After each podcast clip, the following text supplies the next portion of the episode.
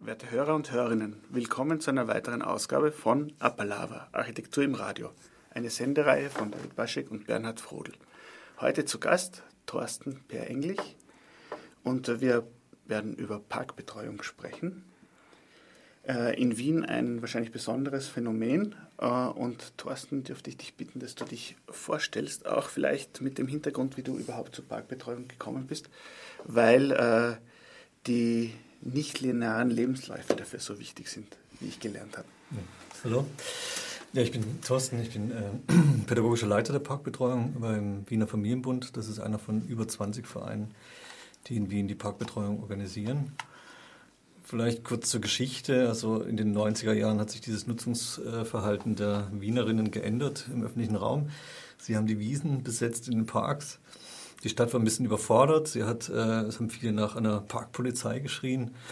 Zum Glück hat die MA 13 das an sich gerissen und hat Stadtkontrolle, Betreuung organisiert für die Kinder und Jugendlichen, um das auch ein bisschen zu lenken und um auch überhaupt Infrastruktur zu schaffen, dass Spielplätze geschaffen wurden, dass Ballkäfige gebaut wurden. Und jetzt blicken wir eigentlich auf über 20 Jahre Parkbetreuung zurück, also 21 Jahre genau.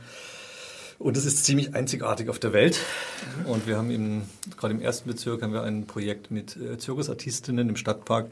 Und es kommen sehr viele Touristinnen vorbei und nutzen das und sind also immer vollkommen erstaunt, was das überhaupt sein könnte. Und man muss nichts bezahlen. Es ist total niederschwellig.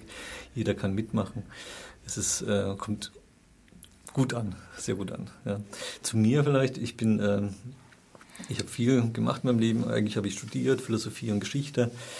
Habe dann lange am Kino und Theater gemacht in Wien längere Zeit und bin dann umgestiegen auf die Erlebnispädagogik, habe eine Ausbildung gemacht, Erlebnispädagogik, und die Ausbildung war so in der Steiermark, 2000 Meter Höhe, aber man kann das auch gut auf Wien übertragen, habe ich gemerkt. Habe dann hier im IFP, Institut für Freizeitpädagogik, an den Aufbaulehrer für Jugendarbeit gemacht. Und bin dann in die Parkbetreuung eingestiegen, habe im 18. Bezirk gearbeitet, in Parks, im Eschenbachpark, im Schubertpark, und bin dann allmählich Assistent geworden, dann pädagogischer Leiter. Ja, das ist halt unsere große Ressource, dass wir Quereinsteiger nutzen für diese Projekte. Viele Studentinnen natürlich auch, aber eben Leute, die quere Biografien haben und die auch sehr gut dann im Park vor Ort der Zielgruppe vermitteln kann. Es gibt nicht nur diesen einen Weg. Und die Zielgruppe ist schwierig, sie hat Probleme, aber sie hat eben auch Ressourcen für quere Wege und die versuchen wir auch zu vermitteln. Jetzt vielleicht noch ein bisschen zu der Organisation der Parkbetreuung, weil du machst das für den Wiener Familienbund. Das ist eine von vielen gemeinnützigen Organisationen, die sich bei der MA 13 um Bezirke bewirbt, oder? Wie funktioniert das ungefähr? Nein, der Bezirk ist der Geldgeber. Mhm. Die MA 13 wacht quasi über das Konzept. Es gibt ein Rahmenkonzept der Parkbetreuung und alles, was wir konzipieren, muss diesem Konzept entsprechen, wird auch von der MA 13 kontrolliert. Aber die Gelder kommen vom Bezirk und der Bezirk kann sich Vereine suchen, aus diesen über 20 Vereinen, die für ihn dann Programme gestalten oder wir haben auch Jugendtreffs, wir haben 3 Jugendtreffs, die Jugendtreffs führen, die eben in der offenen Kinder- und Jugendarbeit tätig werden. Ja. Die Zielgruppe, die du schon angesprochen hast, wie setzt sich die zusammen? Oder wie unterschiedlich ist die vielleicht auch von Bezirk zu Bezirk? Ja, es ist eine Zielgruppe, die sich im öffentlichen Raum aufhält. Und dadurch gibt es quasi gewisse Faktoren, die dafür entscheidend sind. Also eine sozialräumliche Benachteiligung im privaten Raum ist automatisch auch eine Ressource im öffentlichen Raum. Und diese Gruppe sprechen wir natürlich vorrangig an, weil die sich da aufhalten im Park. Und wir haben auch mobile Angebote eben auf der Straße und mit denen versuchen wir dann Freizeit zu gestalten. An sich, wir haben halt im ersten Bezirk ein mobiles Angebot für Jugendliche. Das unterscheidet sich natürlich wesentlich von dem Angebot im 18. Bezirk. Im ersten Bezirk sind es vereinzelte Jugendliche, die im öffentlichen Raum ihre Freizeit verbringen, aber die sind wirklich vereinzelt. Das sind also maximal 2 in der Gruppe. Die versuchen wir dann irgendwie zu sammeln, zusammenzubringen, ihnen irgendwie auch beizubringen, sich gegenseitig zu verabreden und wirklich eine Gruppe zu bilden, einen Treffpunkt zu haben. Also das ist eine Arbeit mit Jugendlichen, die aus einer sehr bildungsnahen Schicht kommen, die ökonomisch sehr große Ressourcen haben, aber die wirklich vereinzelt sind und die eigentlich das brauchen, dass jemand als ein Vermittler agiert, der mit ihnen Verabredungen trifft zu einem Turnier, einem Käfig und wo sie auch andere kennenlernen und wo sie merken, sie sind nicht alleine auf ihrem Hochhauspark, also wo sie da abhängen. Sie haben da irgendwelche Nischen. Ja. Also eine ist zum Beispiel bei einem Parkhaus auf dem Dach. Ja. Okay. Die sitzen halt dann immer zu zweit. Die haben wir auch gefunden und sie spielen heute im Käfig mit uns und sie sind sehr froh darüber. Und wir sind froh. Darf ich kurz unterbrechen, wenn du sagst, die habt ihr auch gefunden, wie findet man diese Jugendlichen? Na, die haben wir ganz so klassisch gefunden. Also Graffitis waren da waren gewisse Spuren. Ja. Im letzten Jahr das erste Team, das ist ein neues Projekt, das ist im letzten Jahr gestartet, hat also eher sich auf Spurensuche begeben. Es gab auch eine Sozialraumstudie in der inneren Stadt, wo man auch so versucht hat, Orte zu finden und nach Umfragen mit Schülerinnen in der inneren Stadt eben diese Orte zu definieren. Wir sind öfters vorbeigekommen und dieses Jahr haben wir sie dann im zweiten Jahr wirklich getroffen und mit ihnen da eine super Saison gehabt. Ja. Und die werden dann angesprochen? Die werden angesprochen und man verabredet sich halt mit ihnen. Wir haben 2 Spray-Workshops gehabt mit ihnen, wir haben mehrere Turniere gehabt mit ihnen im Käfig. Also sie können das dann auch mitgestalten. Und die sind dann gleich offen dafür? Oder? Ja, doch, ja. Ja? Ja. Trifft das auch überwiegend auf die Leute zu, mit denen ihr umgeht oder auf die Jugendlichen? Ja. Oder also, gibt es auch welche, die ablehnend sind? Ja, das darf man. Ja. Darf man. Ja. Aber bei ihnen, die Besonderheit nochmal im ersten Bezirk ist eben, dass sie wirklich eben ausweichen. Sie versuchen, eine Nische zu finden, wo sie nicht auffallen. Wenn Touristen da sind, gehen sie weg. Sie haben eigentlich keine Ressourcen, wirklich sich im öffentlichen Raum zu behaupten. Und das versuchen wir sozusagen mit ihnen gemeinsam, diesen Weg zu gehen. Und wenn man das jetzt mit dem 18. vergleicht, mit einer Gruppe, die einen Ballkäfig in ihrem Besitz hat seit Jahren, die sind natürlich also sehr behauptend im öffentlichen Raum und die sind auch sehr fordernd, was die Betreuerinnen angeht. Und die haben wieder andere Dinge, wo sie anecken, wo sie Probleme haben, die wir dann bearbeiten können. Das ist halt verschieden. Und sie sind zum Beispiel ökonomisch sehr stark benachteiligt. Ja. Hier gibt es ein Lastenfahrrad. Haben wir auch seit diesem Jahr. Das haben wir besprüht mit den Jugendlichen. Das ist auch über die Saison zu einem Symbol geworden, dass sie wirklich auch sichtbar sind im öffentlichen Raum. Also da versuchen wir eben mit ihnen zu arbeiten. Wer hat das Lastenfahrrad? Die Parkbetreuung? Die Parkbetreuung. Das haben wir angeschafft. Also ist gesponsert worden. Und wie gesagt, das ist mittlerweile ein Erkennungszeichen für die Jugendlichen gewesen. Wenn es am Käfig steht, sind wir da und dann sind sie auch von alleine schon gekommen. Grundsätzlich trifft man Verabredungen über Facebook, über Handy, über SMS und so weiter. Also das heißt, da seid ihr auch aktiv als Parkbetreuung, habt ihr ja. Facebook-Kontakte, genau, und lädt ein und so. Genau, also um mit der Zielgruppe zu kommunizieren. Also nicht um sich zu befreunden mit... auf der ganzen Welt, sondern wirklich einen direkten Kontakt mit der Zielgruppe zu haben. Wie unterscheidet sich das jetzt zum Beispiel zu anderen Bezirken? Und dann auch, gibt es ja so sehr unterschiedlichen Alter, in dem die Zielgruppe ist. Kannst du da vielleicht kurz die Unterschiede skizzieren? Ja, dadurch, dass der öffentliche Raum in so ein quasi das Arbeitsfeld ist, fängt das natürlich im Vorschulalter an. Da sind die Kinder noch mit Eltern unterwegs oder mit Nannies. Aber wachsen dann so langsam in so eine Selbstständigkeit herein. Und Kinder, würde ich sagen, von 6 bis 10 haben wir so die Kinderbetreuung. Bei 10 fangen schon die Teenies an, die gehen dann, treten ein bisschen zurück in der Kinderbetreuung, wünschen sich was Eigenes, sind aber für die Jugend zu jung. Und dann haben wir eben extra noch eine Teenie-Betreuung an mehreren Orten, die ist dann so 10 bis 14 ungefähr. Und dann die Jugendlichen 14 bis 18, wird aber jetzt immer älter, also die... Anfang 20-Jährigen bis 25-Jährigen, muss man eigentlich sagen, sind in den vergangenen Jahren immer eine Gruppe, die immer wächst, die wirklich Hilfe brauchen, die Sozialarbeit brauchen, die über uns in die Sozialarbeit finden, wo sie Beratung kriegen, wo sie Betreuung finden. Und das ist eine Gruppe, die wächst momentan in ganz Wien, glaube ich, nicht nur bei uns im Verein. Und die brauchen unbedingt Betreuung. Und die fassen wir im Park ab, also im öffentlichen Raum. Für die ist alles andere zu hochschwellig. Also die wird nicht mal in den Jugendtreff, viele von denen würden nicht mal in den Jugendtreff gehen. Die muss man wirklich im Ballkäfig auffangen, auf der Straße auffangen, dass man sie irgendwann dann über einen längeren Kontakt in den Jugendtreff kriegt, in eine Beratungssituation bekommt und ihre Probleme bearbeiten kann. Warum wächst diese Gruppe so stark? Weil sie keine Perspektive haben. Also viele haben Migrationshintergrund, viele haben abgebrochene Ausbildung oder überhaupt keine Ausbildung, abgebrochene Schule, haben irgendwie einen Hilfsarbeitsjob gehabt, sind aber rausgefallen, kommen nicht weiter, können sich zum Teil nicht von der Familie lösen, also leben noch zu Hause in unglaublichen Wohnsituationen mit mehreren Geschwistern im Zimmer und haben überhaupt keinen eigenen privaten Raum. Sie haben keine Perspektive im beruflichen Sinne oder im Sinne von Ausbildung und hängen dann eigentlich nur im Park ab, mit in der Clique. Das heißt, das sind als Jugendliche, die man nicht nur am Nachmittag antrifft? Nein, also prinzipiell die Zeiten sind bis 21, 22 Uhr, wo wir arbeiten. Aber ja, die gehen dann auch noch aus, aber sie sind nicht mehr im öffentlichen Raum später. Weil dann ist es auch dunkel, dann ist es für sie auch, dann gehen sie in andere Räume. Ich meinte aber, dass die wahrscheinlich schon am Vormittag anzutreffen sind, oder? Auch, ja.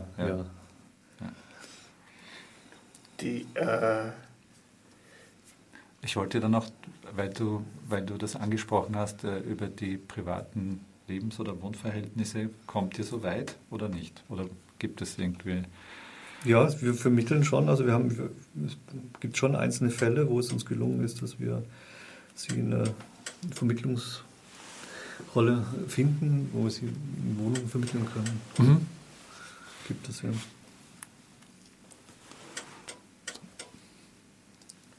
Es kommt ein Anruf. Ihr sprecht weiter und ich. Ja. Also, war die Frage beantwortet jetzt, oder? Jetzt habe ich kurz nicht... Ja. Du hattest gefragt über diese Wohnsituation. Ja, ja. Also sehr selten, was passiert. Ja. Okay. Weil das ist ja abhängig. Jetzt habe ich einen Job, kann ich mich alleine ernähren. Das ist ja ein großer Zusammenhang eigentlich. Ja. Die Betreuung kommt aber nicht bis nach Hause? Nein, nicht. Also in seltensten Fällen. Natürlich, wenn es Zwischenfälle gibt, sind wir schon zu Hause. Ja, ja, aber es gibt eigentlich eine Grenze. Sicher, es gibt eine Grenze. Ja. Also, ja. Wir haben jetzt gerade einen Anruf gehabt, ein total seltenes Ereignis in unserer Sendung, wofür wir danken. Und es gab eine Frage, was machen diese Kids im Winter, die sonst im öffentlichen Raum sind, aber heute zum Beispiel ist ganz grauslich. Genau, also es gibt auch im Winterpark Betreuung. Das läuft auch in diesem Rahmen offene Kinder- und Jugendarbeit. Also wir haben auch selbst in 3 Bezirken Jugendtreffs, in einem Jugendtreff auch Kinder. Es ist für Kinder auch am Nachmittag geöffnet. Und das ist halt nach Bedarf und nach Ressourcen der Bezirke wird sowas gemacht in Wien. Und wie gesagt, es gibt über 20 Vereine, die das anbieten. Es gibt sehr viele Vereine, die dann auch im Winter Räume haben und Räume anbieten. Aber es sind halt nicht so viele Kinder, die das dann benötigen. Das heißt, es ist nicht so übervoll. Es ist nicht die gleiche Menge von Kindern, die in den Park. Nein. Das heißt, die weichen irgendwie in private Räume aus. Ja. Oder die Jugendlichen in kommerzielle Räume. Ja. Seid ihr in allen Wiener Bezirken vertreten? Nein, wir sind im ersten, haben wir eine saisonale Betreuung, also Sommer, im 4. auch saisonal und einen Indoor-Spielplatz im Winter für Kinder. Wir haben im 8. einen Jugendtreff, Sommer ist normale Parkbetreuung für alle und ein Indoor-Spielplatz auch im Winter. Im 18. haben wir einen Jugendtreff. Im 19. auch ein Jugendtreff mit einem Kinderprogramm auch. Also 6 Bezirke insgesamt. Ja. Vom Familienbund, ja. Die anderen Vereine decken. Ach so, ja, die anderen übrigen Vereine. Es ist flächendeckend. Ja. Ja. Und wächst es noch weiter? Oder? Das kommt darauf an, wie sich das entwickelt in Zukunft. Also es gibt momentan ein sehr heikles Feld, weil die Situation, wie die Schulen in Österreich organisiert werden, ja sehr offen ist. Was ist mit diesen Ganztagsschulen? Was kann die Parkbetreuung dann noch leisten? Soll es eine Kombination eher geben zwischen offener Kinder- und Jugendarbeit und schulischer Betreuung? Oder verlagert sich alles nach hinten, wenn die Kids dann aus der Schule rauskommen? Ganztagsschule heißt ja auch, dass sie dann ab 16 Uhr im Prinzip auf der Straße stehen. Also verlagern sich unsere Programme nur nach hinten. Das ist halt eine offene Geschichte. Aber das Wesentliche ist ja, dass die Parkbetreuung nicht erziehen kann, weil das ja alles auf wirklich Freiwilligkeit basiert. Ja. Das heißt, wenn jemand mit dem Angebot nicht zufrieden ist oder so, geht er einfach. Und interessant ist ja das Vertrauensverhältnis, das sich bilden kann zu diesen Jugendlichen über die Zeit. Ja, und das bildet sich ja gerade, weil es eben so eine offene Situation ist. Also ich habe eine sehr berührende Geschichte von diesem Jahr, war im 4. Bezirk. Wir haben ein Mädchen gehabt, es ist dann im 2. Monat, so im Juni, rausgekommen, dass sie mit 11 noch nicht wirklich schreiben kann. Das war im Prinzip für ihr schulisches Alter, also vollkommen keine Ressourcen hatte. Und die Betreuerinnen haben dann angefangen, ein Tagebuch zu führen.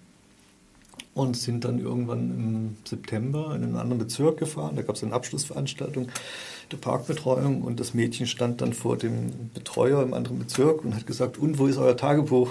Sie wollte da unbedingt was reinschreiben. Also sie hat sich über die Saison, gerade weil es eben keinen Druck gab und wirklich dazu plötzlich Spaß bekommen zu schreiben. Und die hat also regelmäßig 3 Sätze mindestens in dieses Tagebuch geschrieben. Die haben dann andere Kinder vorgelesen und die hat über die Saison eigentlich dieses Schreiben gelernt. Und das ging relativ flott, weil es eben, glaube ich, keine Drucksituation war. Also wir arbeiten pädagogisch mit den Kindern, das sind Pädagogen vor Ort. Die müssen eine gewisse Grundausbildung auch haben. Und gerade diese offene Situation ist eine Situation, glaube ich, die sehr viel, also wo man sehr viel machen kann, ja, mit den Kindern, auch mit den Jugendlichen. Also in dem offenen Zusammenhang dann doch schneller bereit, Dinge zu akzeptieren, Termine sich zu vereinbaren, als wenn man da eine Drucksituation dahinter hat. Ja. Und auch Verantwortung zu übernehmen. Jetzt hast du von einem Mädchen gesprochen. Wie unterscheidet sich die Parkbetreuung quasi für Mädchen und für Burschen? Ja, sie haben halt ein unterschiedliches Aneignungsverhalten, was den öffentlichen Raum angeht. Also Burschen sind halt die den Raum besetzen, indem sie ihn auch bespucken, indem sie anwesend sind. Also da werden wirklich Spuren hinterlassen, da wird auch gemalt oder besprayt. Ja, das ist mein Raum, der wird besetzt. Und Mädchen sind eher Menschen, die sie ihren Sozialraum mit sich herumtragen. Sie sind sehr mobil unterwegs, meistens zu zweit oder zu dritt. Sie haben Handy dabei. Sie können sich eigentlich sehr frei im Raum bewegen und meiden und das sind dann leider die Parks oft, wo eben schon Besetzung da ist. Ja, und wir sind eigentlich ein bisschen auch dafür da, das ein bisschen auszugleichen, den Park für die Mädchen wieder attraktiver zu machen, ihnen zu zeigen, dass man trotzdem überleben kann, auch wenn da sehr massive Burschengruppen drin sind oder Burschenklicken. Und andererseits muss man diese Burschenklicken auch aus diesen Parks herauskriegen. Die haben nämlich einen sehr großen Nachteil, was Mobilität betrifft. Sie sind dann wirklich eben den ganzen Tag teilweise in diesem Käfig drin und der ist nicht sehr groß. Und das schlägt doch irgendwann aufs Gemüt. Ja? Und ein bisschen sind wir auch dazu da, sie ein bisschen da herauszureißen. Und das sind oft sehr mühsame Geschichten, sie da herauszulocken. Ja? Und die Mädchen wiederum, diesen Mädchen auf diesen Raum wieder zuzuführen. Ja. Das finde ich ganz wichtig. Also wir haben grundsätzlich auch immer extra Programme für Mädchen, also wo Mädchen auch sicher sein können, das sind sie für sich. Das kann im Raum sein, im Jugendtreff sein, das kann aber auch im Park sein, wo wir ganz spezielle Formate für diese Mädchen haben. Und weil wir sie wirklich da halten wollen in diesem Raum, weil es wichtig ist, dass sie da vorkommen und dass sie das auch für sich annehmen, dass der Raum ihnen gehört, genauso wie allen anderen. Gibt es gemischte Gruppen auch? Ja, sicher, grundsätzlich alles gemischt. Ja. Ja. Aber wie gesagt, es gibt spezielle Angebote für Mädchen und für Burschen, die sich aber eben dieser Grundhaltung unterscheiden. Ja. Also Burschen eher mobil zu machen, Mädchen eher den Platz besetzen zu lassen, Spuren zu hinterlassen. Bei der Mobilität, wie erreicht ihr dann die Mädchen, wenn die eigentlich an sich mobil bewegen? Ja, das ist Facebook, Handy. Auch über Facebook. Ja, wird sich verabredet. Mhm. Und die werden auch mobil, also wenn man eben keine Mädchen hat, was wir momentan nicht sagen können, also wir werden momentan überrannt von Mädchen, das ist unglaublich, eigentlich muss man dann sie mobil wirklich aufsuchen und auch in diese kommerziellen Räume, McDonalds und so weiter reinschauen und sie dort versuchen anzusprechen. Und wie groß ist die Mobilität? Geht die über die Bezirksgrenze hinaus? Ja. Also nicht eure, sondern von den Gruppen? Oder von den Gruppen überhaupt. Das ist natürlich sehr stark abhängig von dem, was man, also was das Bezugsfeld ist. Meistens ist es ein Einkaufszentrum. Ja. Also was so attraktiv ist, dass sie da hingehen. Aber ja. Wie geht ihr mit solchen Situationen um? Ist das ein Raum, also abgesehen davon, dass wahrscheinlich Fakt ist, dass sich die Jugendlichen dort aufhalten, aber wie geht ihr damit um? Prinzipiell halten sie sich eigentlich in kommerziellen Räumen auf, wenn sie keine andere Alternative haben. Also ich habe jetzt in den vergangenen Jahren 3 Sozialraumstudien begleitet in unterschiedlichen Bezirken und der Wunsch ist immer ganz klar bei den Jugendlichen, sie möchten konsumzwangfreie Räume haben. Ja. Und nur wenn sie die nicht haben, greifen sie auf Alternativen zurück und das sind dann eben sehr kommerzielle Räume. Das sind dann eben Einkaufszentren. Oder sie gehen dann noch weiter in Richtung Spielsucht, dass sie dann abhängen in irgendwelchen Spiellokalen oder so. Ja. Aber richtig erwünscht sind sie ja in diesen privaten Konsumräumen ja auch nicht, weil sie ja nicht so viel konsumieren im Normalfall. Oder? Ja, damit leben sie aber und da haben sie auch Strategien, damit umzugehen. Okay. Das schaffen sie schon, da unauffällig stundenlang abzeigen. Ja. Es ist nicht angenehm für sie, aber sie schaffen es. Okay. Ja. Aber das heißt, sie empfinden das eigentlich als was Unangenehmes, wenn sie den starken Wunsch haben. Ja.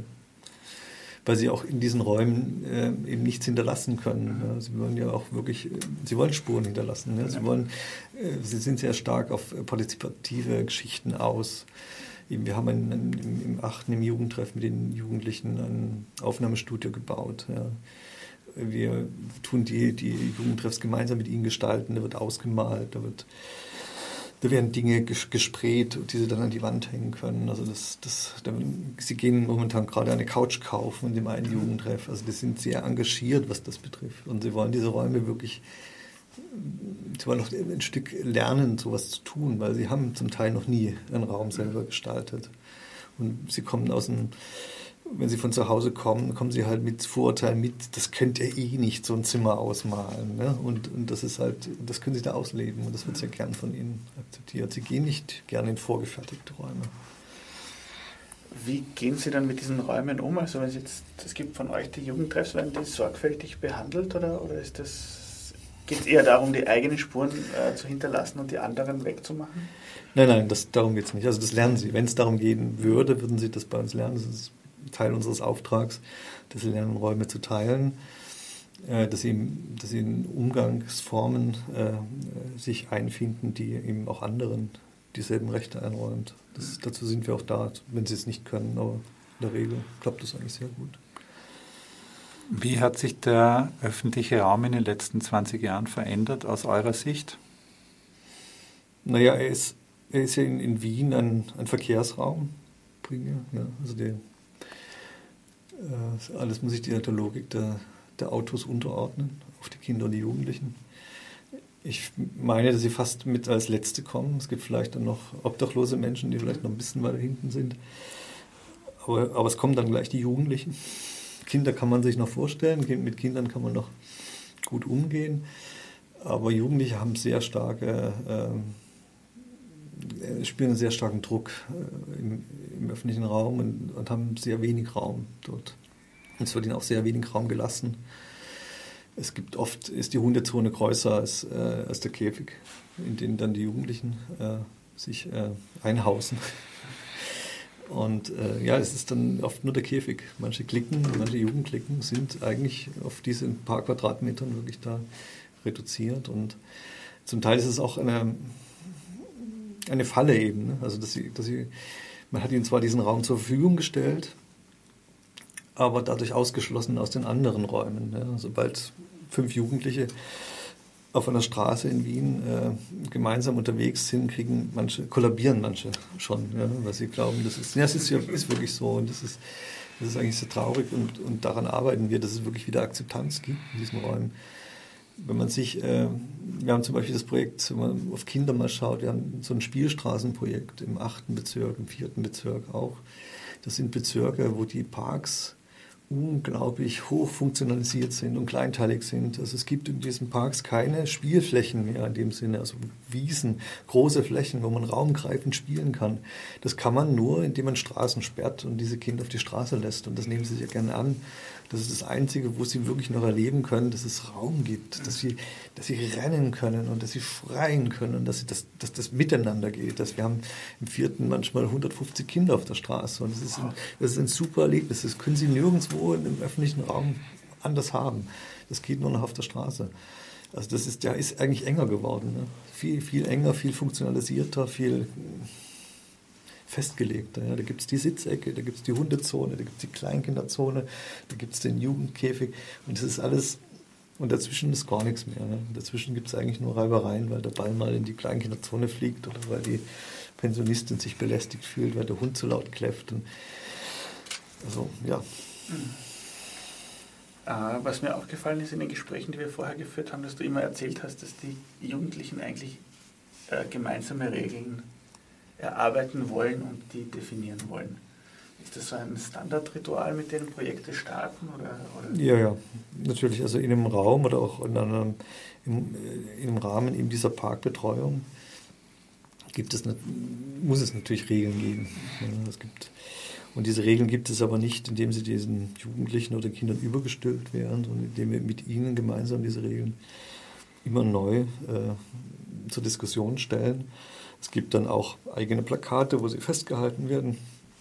Es gibt eigene Bedürfnisse von Kindern, die dann auch dort berücksichtigt werden. Aber in der Regel sind es halt so grobe Geschichten. Es betrifft den Umgang, den fairen Umgang. Es betrifft, dass man sich nicht beschimpft, dass man nicht aggressiv wird, dass man gewaltlos miteinander umgehen will. Also es sind immer die Dinge, die dann kommen am Ende und die dann stehen bleiben. Und an denen wird sich dann auch orientiert über die Saison oder im Raum. Es gibt dann, was du mir erzählt hast, so Situationen, wo dann das Mobiltelefon ausgeschlossen wird als Regel. Also ich glaube, die Abgabe bei der Bauwerkstadt haben sie das Mobiltelefon abgegeben, oder nicht? Ja, aber nur, weil es gefährlich war. Ja, weil es gefährlich war. Nein, sonst bei uns noch nichts abgegeben werden. Also wir machen eine Zwischenansage jetzt, weil Sie hören Apalava Architektur im Radio, eine Sendereihe von David Baschek und Bernhard Frodel. Wir sprechen heute über Parkbetreuung in Wien mit Torsten Peer-Englich. Und ein Highlight der Parkbetreuung ist die Bauwerkstatt jedes Jahr.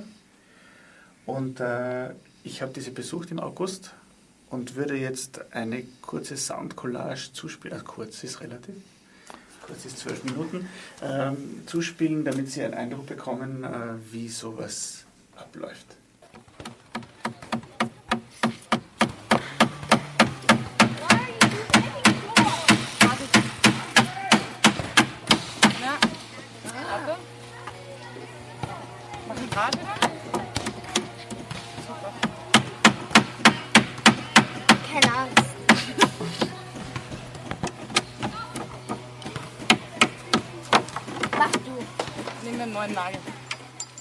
Das passt jetzt. Aber jetzt können wir fragen, wer du bist. Nagis. Und was entsteht hier? Was baust du hier? Ein Haus. Ein Haus? Und hast du einen Plan gemacht? Ja, nein. Nein? Du baust das einfach so nach Gefühl? Ja. Was ist denn das Spezielle an deinem Haus? Nix. Hast du nicht ein Dach bekommen? Wird noch werden. Hat es eine Tür? Ja, dort. Zeig mal her dein Haus. Du hast auch so große, gute Pläne gehabt eigentlich. Genau, von den Plänen. Das ist ja perfekt, da kannst du die ganze Wand aufmachen. Kannst du eine Terrasse dann machen hier. Ja. Schlecht. Und hast du jetzt alle schon selbst gebaut? Nein. Dann sind sie ja seine Freundin da. Dann ist sie weg. Und du suchst jetzt Leute, die dir helfen? Ja. Okay. Man muss oben eine Leiter machen und oben eine Dachterrasse machen. Wir sind da vom Radio, wir schauen uns die Bauwerkstatt an und das ist jetzt dein Projekt. Ja. Was wird denn das werden? Also eine Bank mit einer Lehne. Okay. Und das hast du jetzt schon zugeschnitten und vorbereitet? Oder hast Nein, du das so wir müssen das noch ausschneiden. Und daraus wird eine Bank mit Lehne. Mhm.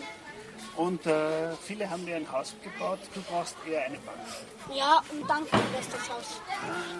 Zum Schluss. Quasi um die Bank herum das Haus. Nein, in der Bank. In der Bank? Ja.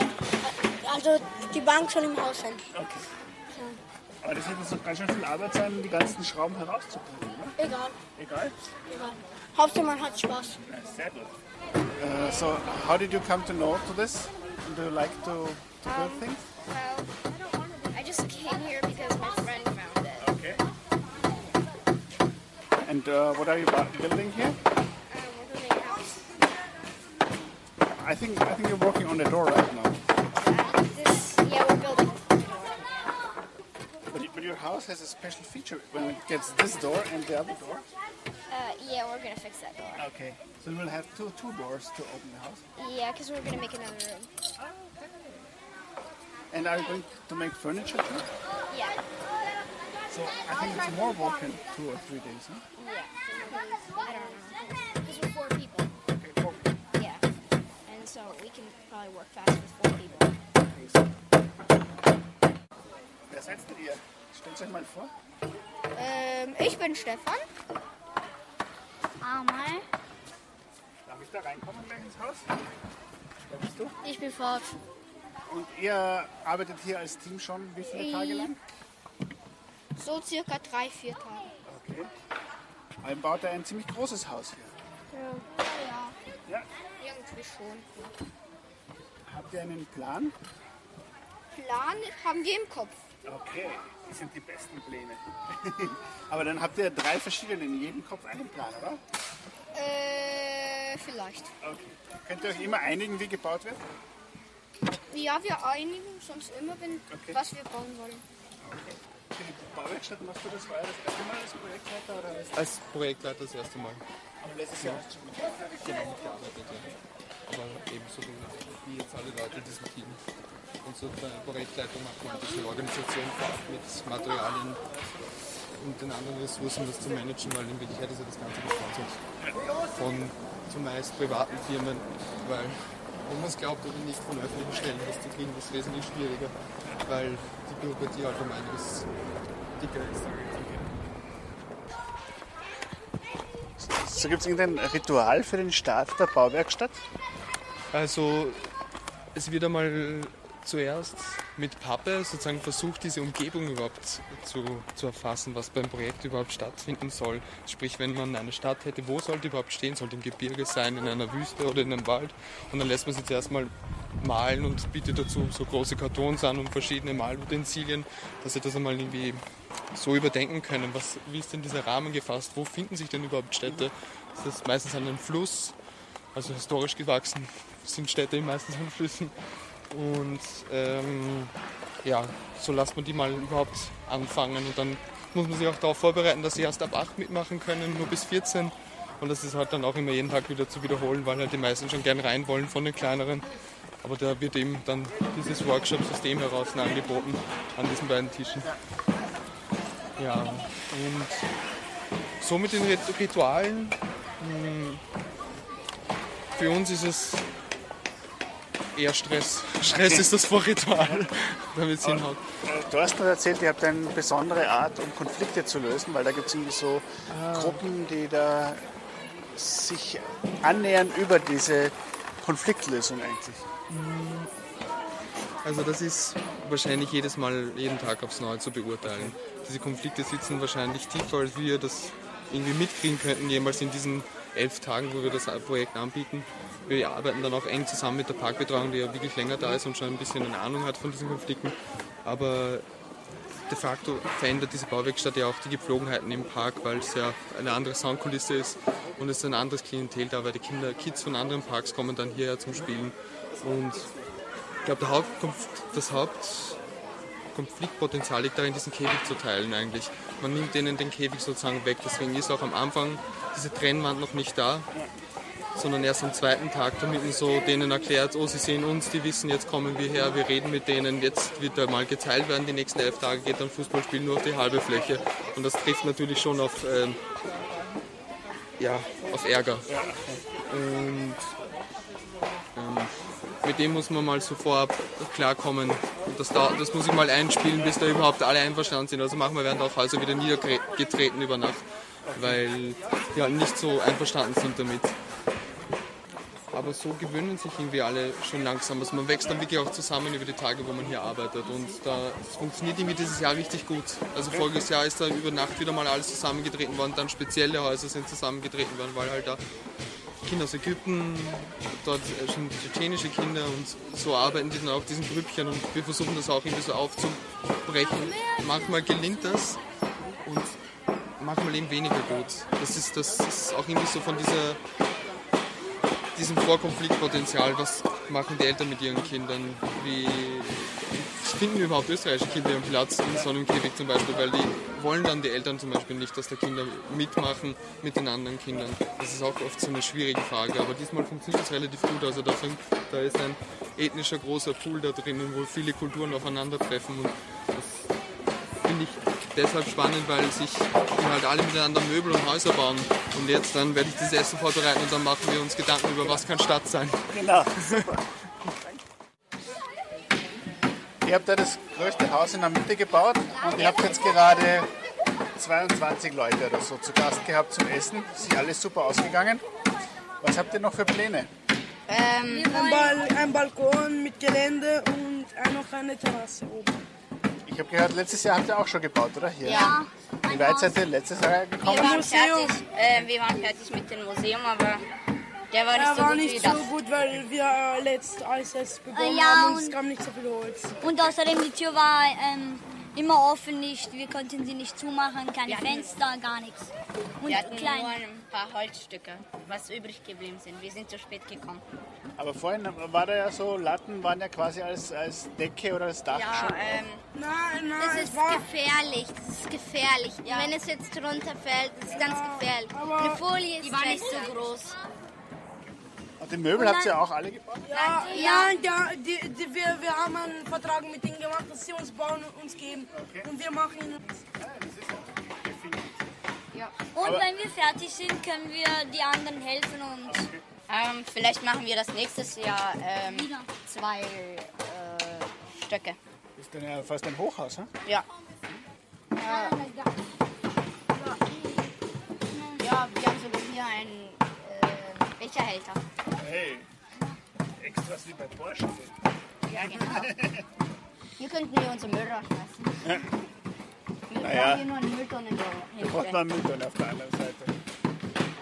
Und mit dem Zuschnitt und dem Werkzeug, das habt ihr schon geübt, ein paar Jahre. Das ist ja für euch kein Problem, oder? Ja, das spielen wir schon viel. Wir sind Naturtalente. Wir kennen das schon alles von Werken her. Ja. Wir lernen sehr viel bei Werken. Hallo, du bist der Busfahrer da, oder? Ja. Und gefällt dir dein Job? Ja. Und was macht den Bus in der Bauwerkstatt? Der führt die Leute rum, die erkunden hier alles. Ja. Alles, das heißt, du bist derjenige, der die Leute von A nach B bringt? Ja. Und auf was muss man da aufpassen als Busfahrer? Dass da nicht so viele Leute drin sind. Okay. Und irgendwas Besonderes in der Bauwerkstatt, was dir ganz, ganz toll gefällt? Ja, mein Haus. Dein Haus. Du hast ein Haus gebaut? Ja. Magst du mir was zu deinem Haus auch noch erzählen? Naja, es ist am Anfang war es wirklich sehr klein und ich habe nicht gedacht, dass es jetzt so aussieht. Wir haben extra jetzt noch drin ein Holzsofa.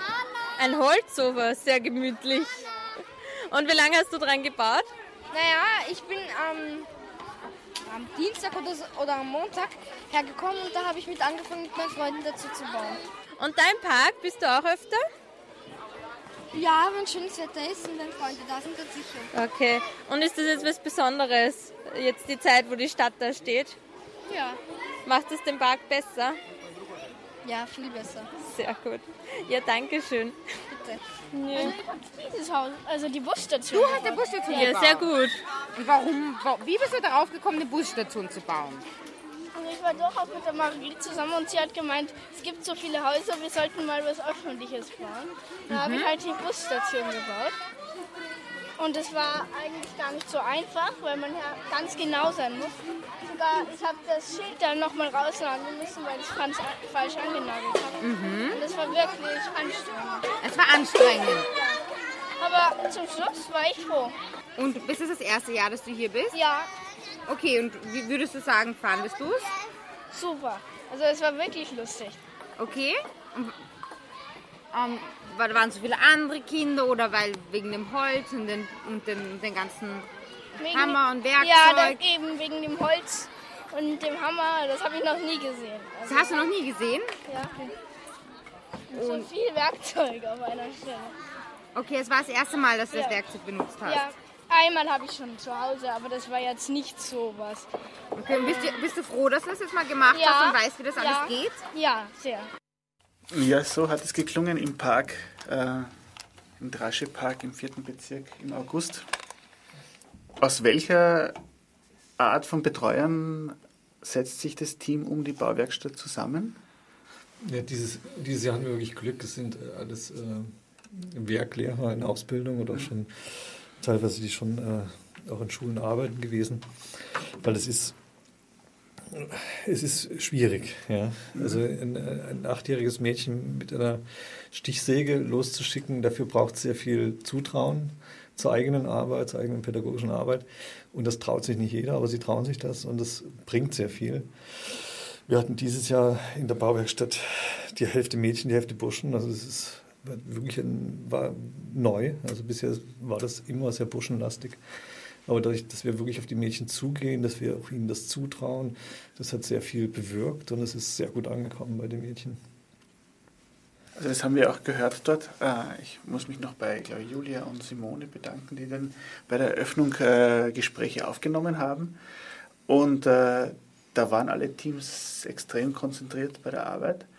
Und alles, was es braucht, ist eine Genehmigung der Eltern, eine schriftliche, dass man da teilnehmen darf. Das ist eine Einverständniserklärung, weil wir natürlich nicht alles abdecken können. Es können Sachen passieren, es sind keine Sachen passiert. Also kein einziges Kind hat sich verletzt, obwohl da wirklich extrem gewerkelt wird. Ja? Also mit Nägeln, mit Schrauben, mit Sägen. Aber das ist sehr gut gelaufen bisher. Wir hatten bisher noch keinen Zwischenfall, außer eine Betreuerin, die in den Nagel gestiegen ist. Ist überschaubar noch. Ja, das war überschaubar. Also das erstaunt mich auch jedes Mal, weil es doch sehr viele Kinder sind in diesem Käfig, in dem halben Käfig. Und dass doch die Kinder so konzentriert arbeiten und auch merken, was müssen sie berücksichtigen, damit sie andere nicht gefährden. Das ist eben da, weil wir vorhin über Regeln gesprochen haben, mich fasziniert immer an der Bauwerkstatt, dass die Kinder selber darauf kommen, dass das Ganze Regeln braucht. Wenn man eben die zweite Etage gebaut hat, dann können nicht alle darauf. Und dann, das kommt von den Kindern dann zu sagen, okay, einer muss die Leiter sichern, der andere muss aufpassen, dass nur 5 hoch können und wenn wieder 2 runtergehen, dürfen wieder 2 rauf. Das klappt eigentlich ziemlich von allein. Das muss man nicht extra ihnen noch aufdrücken. Auch, dass sie diesen Umgang mit dem Bus, den sie dann gebaut haben, diesem öffentlichen Verkehrsmittel, wie viel dürfen da mitfahren, das sind Regeln, die sie selber finden. Ja. Sie haben auch dieses Jahr wieder ein Kraftwerk gebaut, dann am Ende, und dann den Strom verlegt. Und da gibt es auch immer einen Hauptschalter, das ist mir letztes Jahr schon aufgefallen. Und sie finden dann immer den Verantwortlichen für diesen Hauptschalter, der vorher, bevor dann auf dem Dach weitergearbeitet wird, muss dann eben einer diesen Hauptschalter rumdrehen, dass das alles nichts passiert. Ja. Und das finden sie selber, solche Geschichten, das ist unglaublich, also es fasziniert mich jedes Mal wieder. Ne? Es ist ja dann spannend, dass also innerhalb dieser 11 Tage die Bauwerkstatt stattfindet. Am Anfang baut jeder mal ein Haus oder eine Gruppen bauen ein eigenes Haus und erst dann sind sie über das hinweg, was da noch ein Gemeinschaftliches stattfinden kann. Genau, ja. Also wir hatten dieses Jahr auch ein bisschen das Motto in den öffentlichen Raum oder die griechische Agora, also was gehört eigentlich zu einer gemeinsamen Nutzung des öffentlichen Raums. Und wir haben 2 Cliquen drin gehabt dieses Jahr, die sehr stark konkurriert haben von Anfang an. Jede Clique wollte das höchste Haus bauen und das ist auch ein bisschen, es gab alte Konflikte, die dahinter liegen, die im Park während der Saison schon gewachsen sind. Es gab auch wirklich Zwischenfälle und wir haben das bearbeitet im Rahmen dieses Picknicks, das jeden Tag stattgefunden hatte, wurde das bearbeitet, diese Konflikte. Und diese 2 Gruppen haben sich dann darauf geeinigt, dass sie ein Haus abreißen und gemeinsam an diesem großen Haus, wo sie dann diese 22 Leute zu Gast dann gemeinsam weitergearbeitet haben. Und das ist, das war eigentlich auch für mich ein sehr großes Erfolgserlebnis, muss ich sagen, dass wir es geschafft haben, in einem solchen Rahmen so einen Konflikt zu bearbeiten und ihn nicht zu erleiden. Meistens erleidet man ihn dann, wie der Georg das auch schon gesagt hat, aber das ist uns dieses Jahr wirklich gelungen. Wir haben es geschafft, diesen Konflikt live zu bearbeiten. Das ist ja eigentlich das Spannende auch, weil normalerweise wird man hoffen, dass gar kein Konflikt auftaucht oder möglichst weit weg bleibt, aber in eurer Arbeit ist es gut, wenn er kommt und ihr auf den eingehen könnt. Genau. Ja. Gibt es die BauwerkStadt auch in anderen Parks oder anderen Bezirken? Nein, aber es gibt ähnliche Projekte von anderen Vereinen. Ja. In Robinson Spielplatz im 19. Bezirk zum Beispiel. Es gibt auch im 3. Bezirk etwas Ähnliches. Also bei uns ist es halt wirklich nur so temporär eine Sache von 2 Wochen im Sommer in diesem Draschepark. Aber da muss man ja noch dazu sagen, das muss ja dann abgebaut werden. Also die Stadt bleibt nicht stehen, die gibt es jetzt nicht mehr.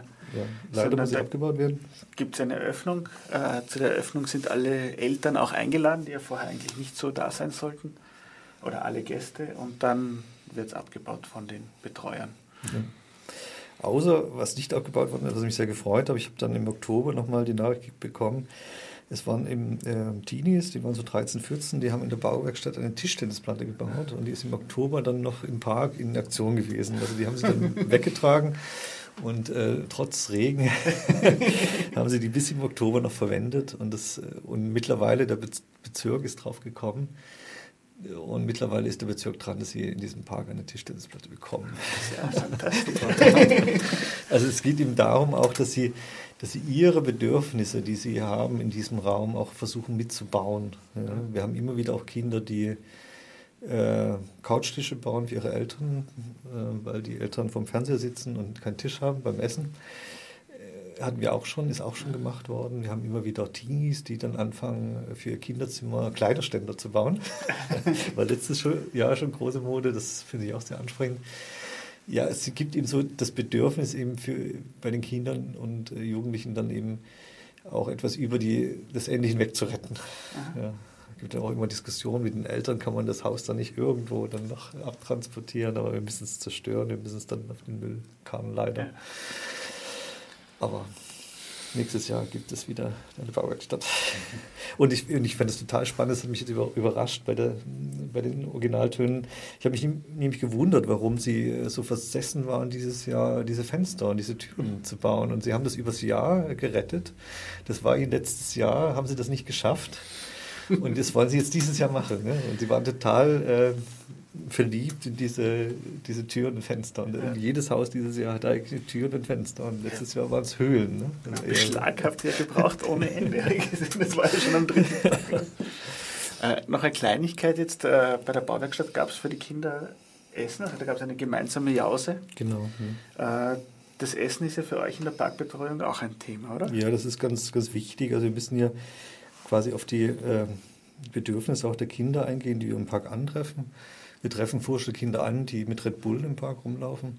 Und wir haben also quasi auf komplett umgestellt. Es gibt keinen Zucker bei uns im Park, es gibt also nur Wasser zu trinken und gesunde Jause, das heißt Obst, Gemüse, Trockenfrüchte bieten wir an den Kindern und versuchen das auch über die Saison, sie ein bisschen daran zu gewöhnen. Und es ist mit einem relativ großen Erfolg, muss ich sagen. Also die checken schon ab August, dass sie dann einen Apfel wollen. Und da muss man eher aufpassen, dass das nicht zu konsumistisch wird. Ja? Dass sie nicht in den Park kommen und glauben, sie kriegen ja jedes Mal einen Apfel. Aber das ist für uns ein Anliegen, also wirklich auch Ernährungsbildung zu betreiben. Daran schließen unsere Jugendtreffs an. Das sind also quasi gesunde Zonen, wo die Jugendlichen auch ihren Eistee abgeben, die nicht konsumieren im Jugendtreff, auch selber darauf achten, auf sowas mittlerweile, Red Bull schon gar nicht. Und sie kochen sich Tee, sie trinken Wasser, sie kochen selber, gehen auch einkaufen vorher, kochen sich selber Essen, also versuchen nichts von McDonalds mitzubringen, also solche Sachen nicht im Jugendtreff zu konsumieren, das läuft relativ gut. Ja. Ich habe eigentlich eine andere Frage noch. Werdet ihr bei Neukonzeptionen von Parkanlagen, werdet ihr da als Beratung herangezogen? Treten da Garten- oder Landschaftsplaner an euch heran, wie sie umgehen sollen, was sie berücksichtigen müssen?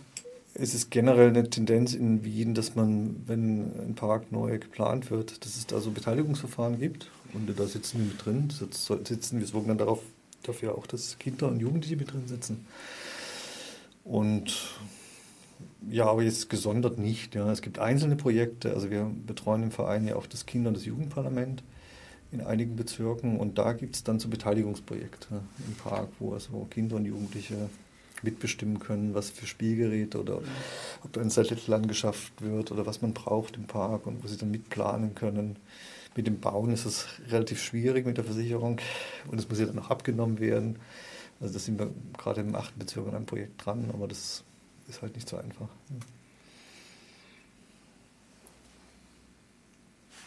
Wie schaut es jetzt dann fürs nächste Jahr aus? Gibt es irgendwelche Veränderungen oder irgendwelche großen Pläne in der Parkbetreuung für Projekte?